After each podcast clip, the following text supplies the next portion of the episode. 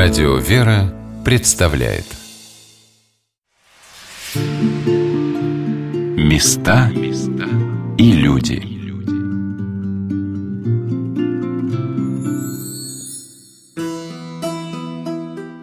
Богородице-Рождественский мужской монастырь в городе Владимире, основанный благоверным князем Всеволодом Большое Гнездо в самом начале XIII века, располагался на территории древнего Детинца, включающего Великокняжеский двор и уже возведенные ко времени основания обители Успенский и Дмитриевский соборы.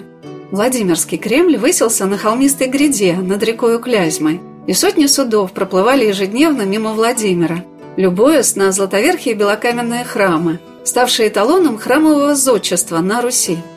Главный монастырский собор был посвящен Пресвятой Богородице. В честь ее Рождества назвали и эту обитель.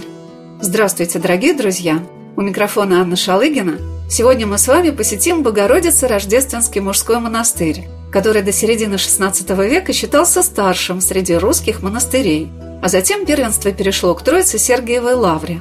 Но, по словам церковного историка, насельника монастыря иеромонаха Варфоломея Минина, несмотря на то, что в этом монастыре был написан и первый русский отечник Киево-Печерский патерик и создана одна из самых древних на Руси Лаврентьевская летопись, XX век скрыл это место и от внимания туристов, посещавших город Владимир, и от горожан, и только в 1993 году оно стало возрождаться из небытия, как проснувшийся великан, медленно поднимающийся во весь свой рост. Он был терра инкогнито. Если там Золотые ворота, Успенский собор, Дмитриевский собор, они как-то звучали, то об этом месте молчали и не говорили просто. Есть какое-то место, и там что-то вот за этими стенами располагается. Поэтому, безусловно, сейчас епархия, мы занимаемся тем, что мы возвращаем эту память. Потому что если мы не помним своего прошлого, не извлекаем уроков из нашего исторического прошлого, то, конечно, о каком будущем мы можем говорить. Поэтому разговор об этом историческом прошлом – это ведь разговор, на самом деле, о нашем будущем. То есть, кто мы, куда мы идем, да, что нас ждет. Поэтому, безусловно, вот сейчас у нас по благословению владыки митрополита Тихона у нас вот создан музей Владимирских архиереев, создана позиция князя Александра Невского. В Богородице-Рождественском монастыре сам монастырь сейчас приобретает совершенно иной вид. Поэтому вот эта наша задача как раз заключается в том, чтобы вот из этого исторического забытия он вернулся в наше сознание, в нашу жизнь, в наше понимание, в чем его ценность. А ценность, безусловно, это ценность духовная, потому что с этим местом связаны имена владимирских князей, основателей. Это место русской книжности, русской культуры, место, где создавалось русское летописание, где создавались памятники о географии, житие князя Александра Невского. Это место, связанное с именем святителя Феофана Затворника, при котором создается вот этот крестовый храм, крестовая церковь. Это место подвигов исповеднических святителя Афанасия Ковровского, который был настоятелем этого монастыря. То есть это место его церковного служения, это было его Голгофа, куда его привозили на допросы. Поэтому, безусловно, вот история монастыря, она соединяет все наше историческое прошлое с древнейших времен и до вот настоящего времени. То есть это центр управления Владимирской митрополии сейчас. Это здесь место, где находится наша семинария, ее историческое такое место. Поэтому, безусловно, я думаю, что вот сейчас все больше людей сюда приезжает, знакомится, потому что Владимир – это не просто город одной улицы от Золотых ворот до Успенского собора. На самом деле такой очень многомерный, многообразный и достойное место занимает наш Богородице-Рождественский монастырь. Древний Кремль Детинец в домонгольскую эпоху был огражден от остальной части печернего города стеной, а в наши дни на высокой белокаменной ограде, окружающей со всех сторон Богородице-Рождественский монастырь, мы видим надпись о том, что здесь, под сводами собора Рождества Богородицы, 460 лет пребывали мощи святого благоверного великого князя Александра Невского. Трудно представить, как выглядел монастырь в его эпоху, но вот побывать на территории обители в веке XIX нам вполне удастся, благодаря замечательному макету, представленному в обители на экспозиции, подготовленной в этом году к юбилею великого князя. Этот макет не просто показывает храмы и строения древнего города и монастыря, он погружает в атмосферу города Владимира. В домах горит свет, в садах поют птицы, улицы освещены фонарями, в храмах идут службы, все наполнено жизнью. С одной стороны, в музее мы увидим территорию вокруг Успенского собора, с другой – Богородице-Рождественского монастыря. С экспозицией нас знакомит Христина Чернецкая.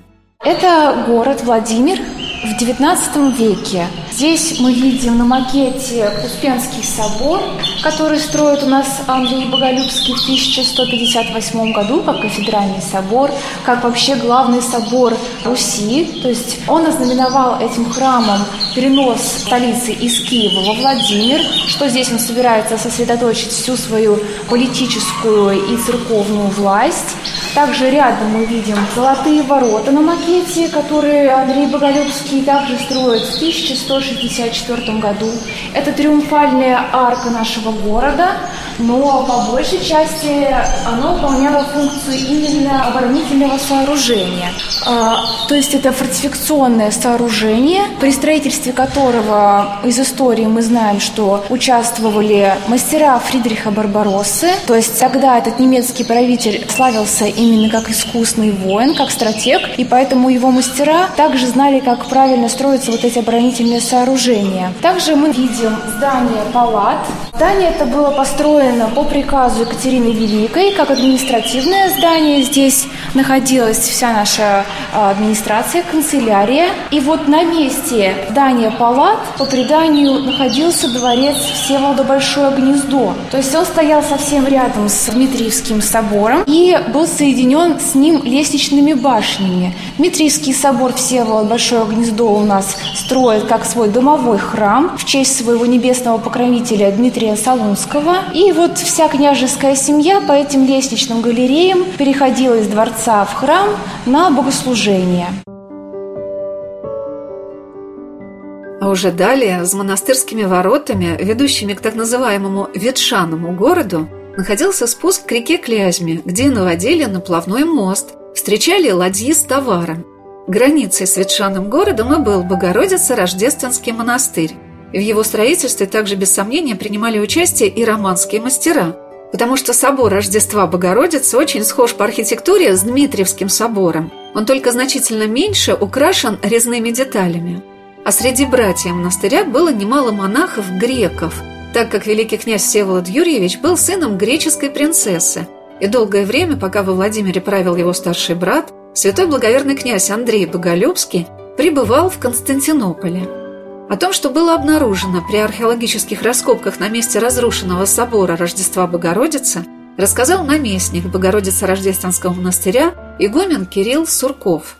Первый святитель все равно здесь был греческий. И вот когда уже делали раскопки старого фундамента храма Рождества Божьей Матери, там были раскопаны и останки первых монахов, первых насельников этой обители. Антропологи делали анализ черепов и определили, что принадлежат они именно грекам. Было подтверждено. В наши дни на месте разрушенного большевиками собора Рождества Богородицы и снесенной колокольни, которые мешали сотрудникам разместившегося в монастыре ОГПУ заниматься спортом и тренировками пулеметной команды, был вновь построен Богородице-Рождественский собор и возведена церковь святого благоверного князя Александра Невского со звонницей и колокольней. Внутри княжеского храма было решено сделать костницу, по примеру афонских монастырей. Она была воссоздана несколько в ином виде. Здесь уже утверждали проект, естественно, правящий архиерей по декаологии и епархиальный архитектор. Согласовалось все властями, естественно. Так как финансовые возможности были ограничены, то площадь ее была несколько сокращена. И если вот в летнее время подойти к храму, можно видеть на брусчатке другим цветом, красным, выложены границы прежнего храма. Можно видеть, как она несколько сузилась. Когда закладывали фундамент колокольни, это при мне было, я наблюдал, практически через каждый метр шли захоронения. То есть, можно сказать, монастырь находится на мощах, потому что все эти мощи, они были медового цвета, что показывает их святость. А глубина достаточно большая была, более 10 метров, и вот через каждый метр шли захоронения. В этот день мне посчастливилось побеседовать со многими насельниками обители. И вот что рассказал о традиции собирания монастырской костницы насельник монастыря, монах Нифон Денисов. постницы. В монашестве и до сих пор, когда похоронят монаха, в определенное время их откапывали и смотрели на кости. Если кости были такие желтоватые, целые, значит, как бы говорили, что душа попала туда, куда достойно попасть. И поэтому в связи с тем, что здесь все-таки с XII века, потому что это монастырь, вам говорили, наверное, что все-таки здесь была написана история Киево-Печерской лавры этих всех. Были грамотные, были, значит, просвещенные монахи. Как говорится, здесь обычно пишут, было написано по латинскому языке, на славянском языке. Мы были такими, как вы, а вы скоро будете такими, как мы. Эти слова говорят о том, что задумайся о том, как ты живешь, куда ты идешь, зачем ты живешь и так далее. Эти вопросы задавай себе, подумай о своей жизни. Жизнь скоротечна, поэтому надо многое успеть, многое сделать и многое познать. Поэтому это вот единственное, где вот так можно посмотреть. Здесь в основном проходят у нас вечерние правила монашеские, и семинаристы здесь занимаются еще. Когда попадаешь на территорию Богородице-Рождественского монастыря, ансамбль которого включает издание духовной консистории, ныне епархиального управления, и архиерейский дом, и собор Рождества Христова, перестроенная святителем Феофаном Затворником, пребывавшим на Владимирской кафедре в 1863-66 годах. Все выглядит единым монастырским ансамблем, сложившимся к середине XIX века. Но, находясь внутри храма святого Александра Невского, невольно проникаешься сознанием того, что этому монастырю уже более 800 лет. В храме благоверного князя замечательная настенная живопись, которая рассказывает об основных вехах жизни великого князя, с которой меня познакомил благочинный монастыря игумен Гавриил Крускоп. Здесь получается 6 сюжетов, в общем-то, таких. Какие-то этапы из жизни. Не все, конечно. Первый этап, вот тоже ближе к алтарю. Пострижение Александра, там написано, на самом деле отрок Александра, воин. Потому что вот был такой обряд, 4-летний, а до этого находились братья и сестры на одной половине под присмотром мамок, так скажем, на женской половине. А уже по достижении 4-5-летнего возраста отрок садился на коня, ему постригали волосы, тут как бы только в этом обряде принимал участие епископ или священник, и вот, видимо, читались какие-то молитвы, и уже вот отрок садился на коня. Был такой первый его, можно сказать, выезд самостоятельный, да, то есть, конечно, может, и держали, как-то так помогали ему, а уже после этого он находился с князем и, в общем-то, принимал участие вот в этих княжеских делах по защите отечества, по управлению, и, может быть, поэтому не случайно, что уже в 20 лет великий князь Александр одержал победу в Невской битве, да, а потом уже и на Чудском озере сразу, почти через 2 года. Целая жизнь Невского героя с его непрерывным восхождением к престолу Божию в трудах по защите Отечества разворачивается в образах этого храма. А упокоился князь своими мощами в соборе Рождества Богородицы, расположенном напротив колокольни. Здесь в 1263 году был погребен святой благоверный князь Александр, принявший перед кончиной пострижение великий ангельский образ, схиму, и получивший новое имя – схимонах Алексей. Отец Гавриил показал мне место, где находилась гробница великого князя. Здесь место, где князь был погребен. Оно просматривается. Вот как раз вот это вот криптовое окно, там написано, знаменующее место пребывания здесь мощи святаго великого князя Александра Невского, в иночестве Алексеев. С ноября 1263 года по август 1623 он был здесь погребен. То есть служились сначала панихиды, потом, как я уже сказал, было первое прославление, момент как раз Куликовской битвы. А как обрели это место? Здесь же, когда стали восстанавливать собор, были раскопы. И находили вот эти вот гробницы, как раз саркофаги, как называлось-то, как седры, да, вот по типу таких научных вот. И определили, что вот как раз в этом месте, там же были описания, были размеры, фундамент собора, и было написано, где он находился. И как раз вот по этому описанию определили, что именно вот здесь, потому что получилось, что его рака с мощами, она стояла так, что можно было подойти и со стороны основной части храма, и со стороны галереи к нему приложиться. И уже по фундаменту определили, что да, на этом месте стояли святые мощи, и здесь вот это место его пребывания. Но, как известно, что Петр I-то распорядился мощи увезти, поэтому забирали. А так вот именно по описаниям вот этих летописей, исторических источников как раз определили место нахождения мощей. История мощей святого благоверного князя Александра Невского имеет продолжение и в наши дни. В этом юбилейном году в Государственном архиве города Выборга была найдена грамота XVII века, подтверждающая их подлинность. А вот как проходила церемония перенесения мощей. Это было путешествие длиною в год.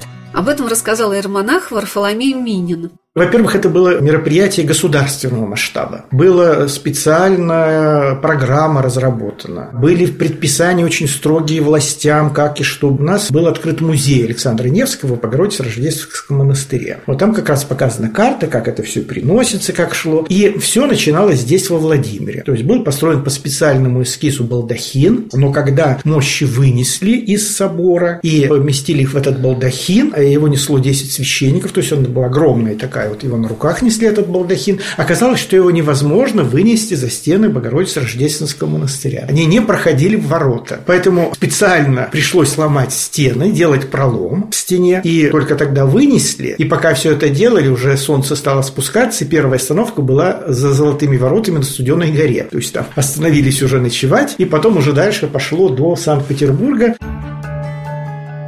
В Санкт-Петербурге была создана Александра Невская лавра, которая приняла на себя положение второго по значимости монастыря в России. Но Богородице-Рождественский монастырь всегда оставался под покровительством русских царей, патриархов, а затем и Священного Синода. В 1858 году приехавший во Владимир император Александр II, увидев, что собор Рождества Богородицы находится в критическом состоянии, повелел произвести его восстановление – и пожаловал 40 тысяч рублей. Столько же пожертвовали доброхоты. Эта реконструкция собора считалась первой научной реставрацией памятников архитектуры в России, что не помешало разрушить собор в 1930 году, несмотря на протесты архитектора Барановского. А теперь этот собор вновь принимает под свои своды прихожан и паломников Богородице-Рождественского монастыря. А на клиросе за богослужением пробуют свои силы воспитанники Владимирской Свято-Феофановской духовной семинарии. И поют они, опираясь на традиции греческого пения.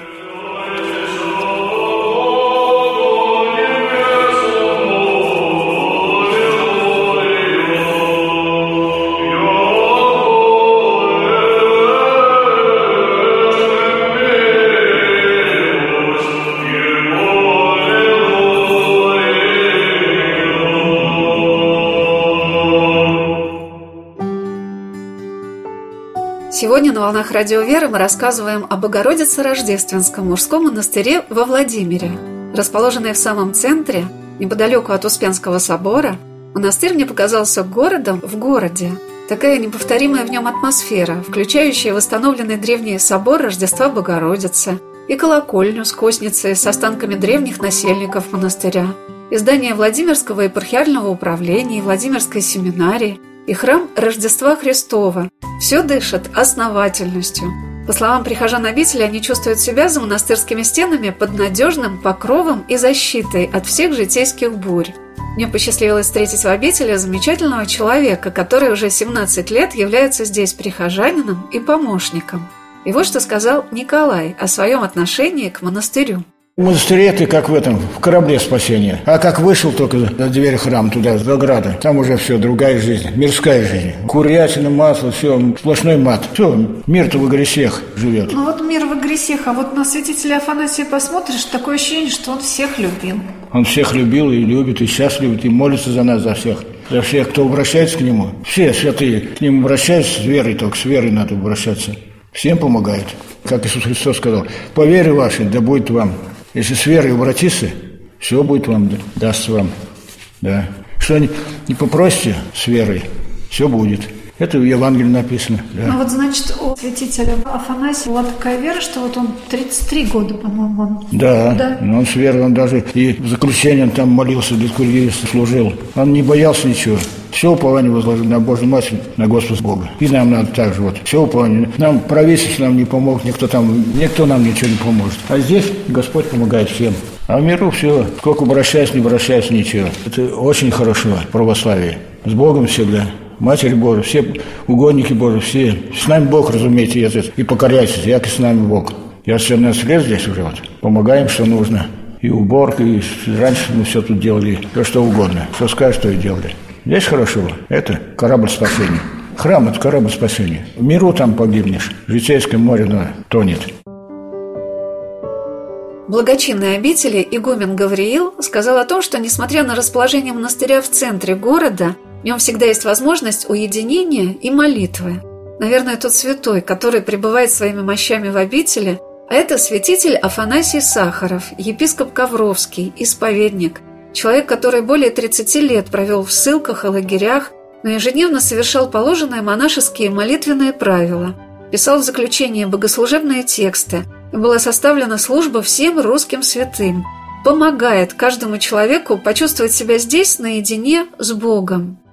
Сложно-то везде сложно, как говорится, везде хорошо, где нас нет, и если мы пойдем в другое место, там тоже свои сложности могут быть. То есть здесь возможность действительно для монашеской жизни, здесь все, в общем-то, есть для молитвы, для какого-то, и даже, и, может, иногда можно и уединиться, и, как оказалось бы, что и город, и все, а тем не менее есть и такая возможность. Конечно, много таких каких-то моментов текучих, но здесь чувствую, что ты нужен. То есть у меня было много послушаний, когда я пришел сюда, был келарем, сейчас тоже еще остался там, на просфорне помогал. И, в общем-то, как бы некогда было скучать. Может быть, это как-то и спасало. Потому что, когда человек занят, и когда он нужен, он, как-то вот может себя активизировать. И вот это. И здесь, конечно, очень вот эта история монастыря, она очень всегда трогательная. Что здесь Александр Невский был. Чувствуется его помощь как-то всегда. В каких-то даже таких житейских бытовых делах. Я не знаю, может, это случайность, но в случае это псевдоним Бога, как говорится. Вот у нас бывало, мы картошку запасали для монастыря, для семинарии. Приходилось как-то вот, своей-то не было, вообще приходилось что-то попросить, нам жертвовали. Надо было куда-то поехать, в тот же Муром. И бывало как-то вот иногда сложно, но почему-то заметил, что всегда как-то помощь приходила после праздника Александра Невского, 12 сентября, с ним еще, когда мы ему молились, я даже стал ему молиться, чтобы он помогал, потому что в тропаре у него есть слова: «Умножая жито, людям плодоносим земли». Я думаю, значит, это, наверное, для нас. «Умножая жито, людям плодоносим земли». Твоя. Это земля, вот, где он был великим князем Владимирским, где он правил, где, несомненно, он еще и до сих пор показывает свое внимание. И поэтому, конечно, вот он, несомненно, какое-то участие в жизни монастыря и принимает, потому что смотрим. Оно, конечно, не сейчас восстановление монастыря идет очень непросто, какими-то большими такими трудами, даже с какими-то скорбями. Но, может быть, это и хорошо, потому что все было бы легко и гладко, а это бы не ценилось. А сейчас мы видим, что как-то вот действительно вот стараются больше каким-то личным трудом люди вот такие, подбираются все люди более такие самоотверженные, какие-то вот жертвенные, настоящие христиане. Вот смотришь в нашей такой семье, можно сказать, да, вот у нас монахов, может, немного, но есть и миряне, которые действительно вот стараются помогать. Мужчины, женщины. И действительно видишь, насколько вот, что как постепенно складывается какой-то такой костяк. И пусть как бы не очень, может быть, есть финансовые какие-то возможности. Я имею в виду по сравнению с другими монастырями. Смотришь, там где-то в Москве, там где-то там быстрее все, может, это идет. Но зато как-то понимаешь, что здесь какая-то особая помощь Божия, особый какой-то промысл Божий. Но когда попадаешь на территорию Богородице-Рождественского монастыря и внутрь монастырских храмов, совсем не возникает впечатление, что обитель не так просто восстанавливается. Собор Рождества Христова, где в советские годы находился спортивный зал, расписан настолько ярко и красиво, что забыть его уже нельзя. В храме сооружен замечательный каменный иконостас и две изысканные резные сени над мощами святителя Афанасия, епископа Ковровского, исповедника, и над частицами мощей святых Киево-Печерской лавры и Зосимовой пустыни, откуда в 2001 году приехала целая монашеская команда для возрождения монастыря. Частица мощей святого благоверного князя Александра Невского находится также под деревянной сенью искусной резной работы. В храме великолепные иконы и много частиц мощей, в том числе святителя Феофана Затворника Вышинского, который в течение 3 лет служил на Владимирской кафедре, и при нем совершилась перестройка этой крестовой церкви – собора Рождества Христова.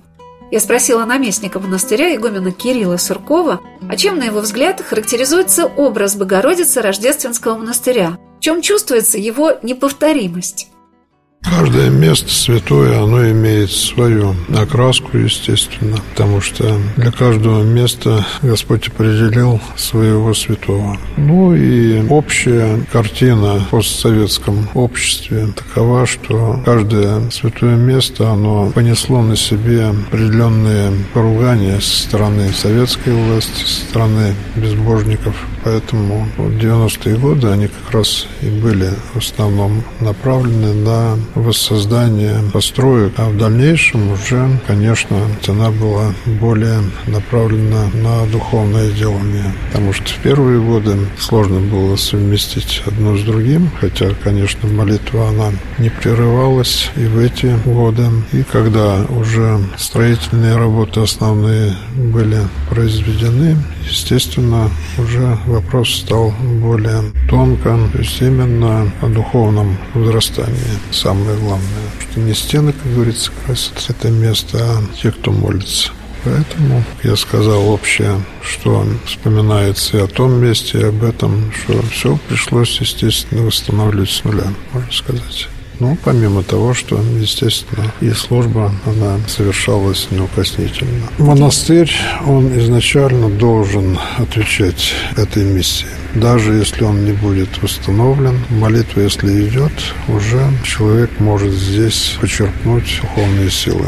Поэтому, если затеплилась лампада на этом месте, значит, уже идет возрождение душ в первую очередь. А возрождение стен, оно может и не быть. Стремительно. Да, это не столь важно, скажем так. Но если Господь даст и этот момент, конечно, его отвергать нельзя. Ну и сейчас тоже стараемся потихоньку с Божьей помощью, по благословению нашего владыки, определенные работы проводить на территории. И паломнический центр открыт сейчас у нас. Конечно, в связи с этими событиями некоторые возникают трудности, но и сайт работает монастырский, соответственно, много людей черпают информацию через интернет. Очень много, конечно, заказывают треп, как приходящие в монастырь, так и через интернет тоже.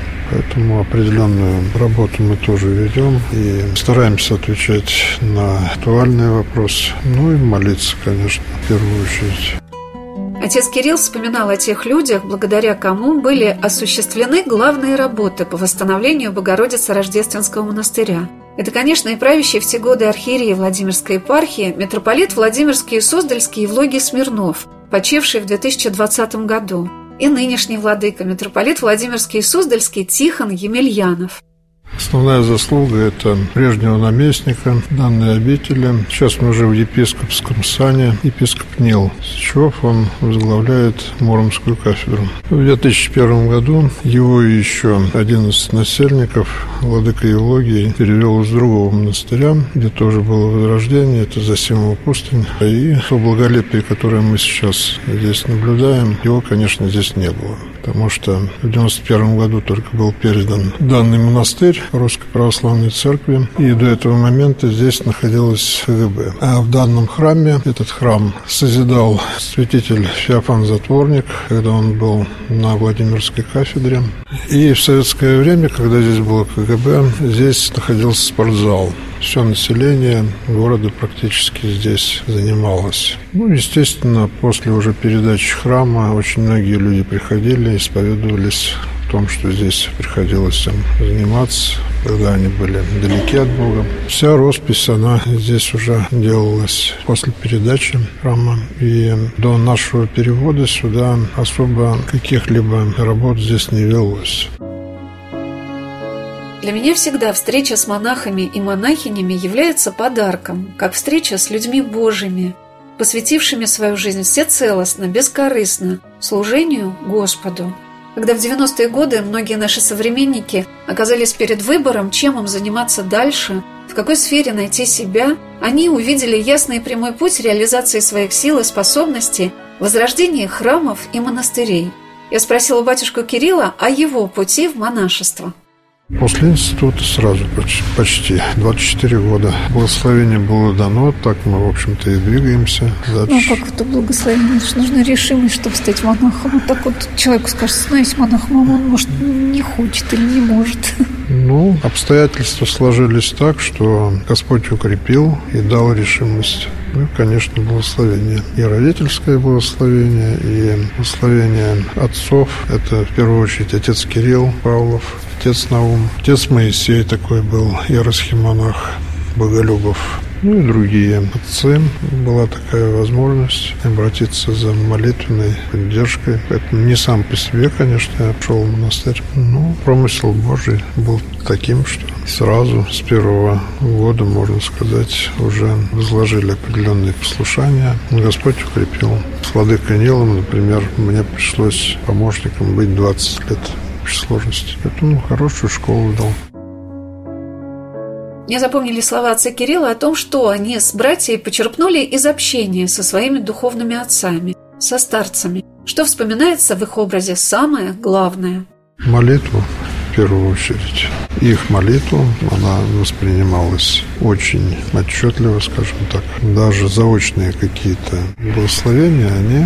Господь так все устраивал, что все складывалось. Мы особо тогда не задумывались, как это будет и что. Господь дал просто такую уверенность, спокойствие, чего и в текущем моменте тоже всем необходимо иметь уверенность, спокойствие, веру в Бога. Каждая наша поездка или встреча с каким-либо человеком, местом нас обязательно что-то меняет.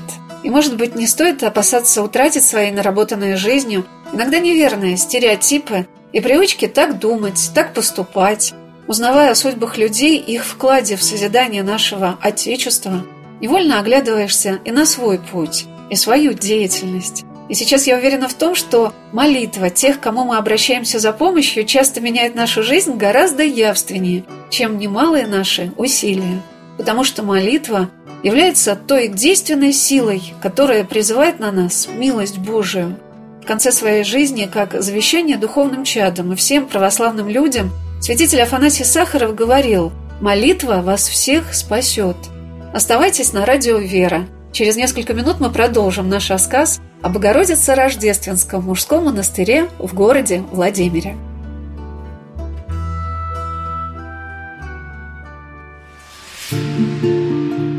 Места и люди.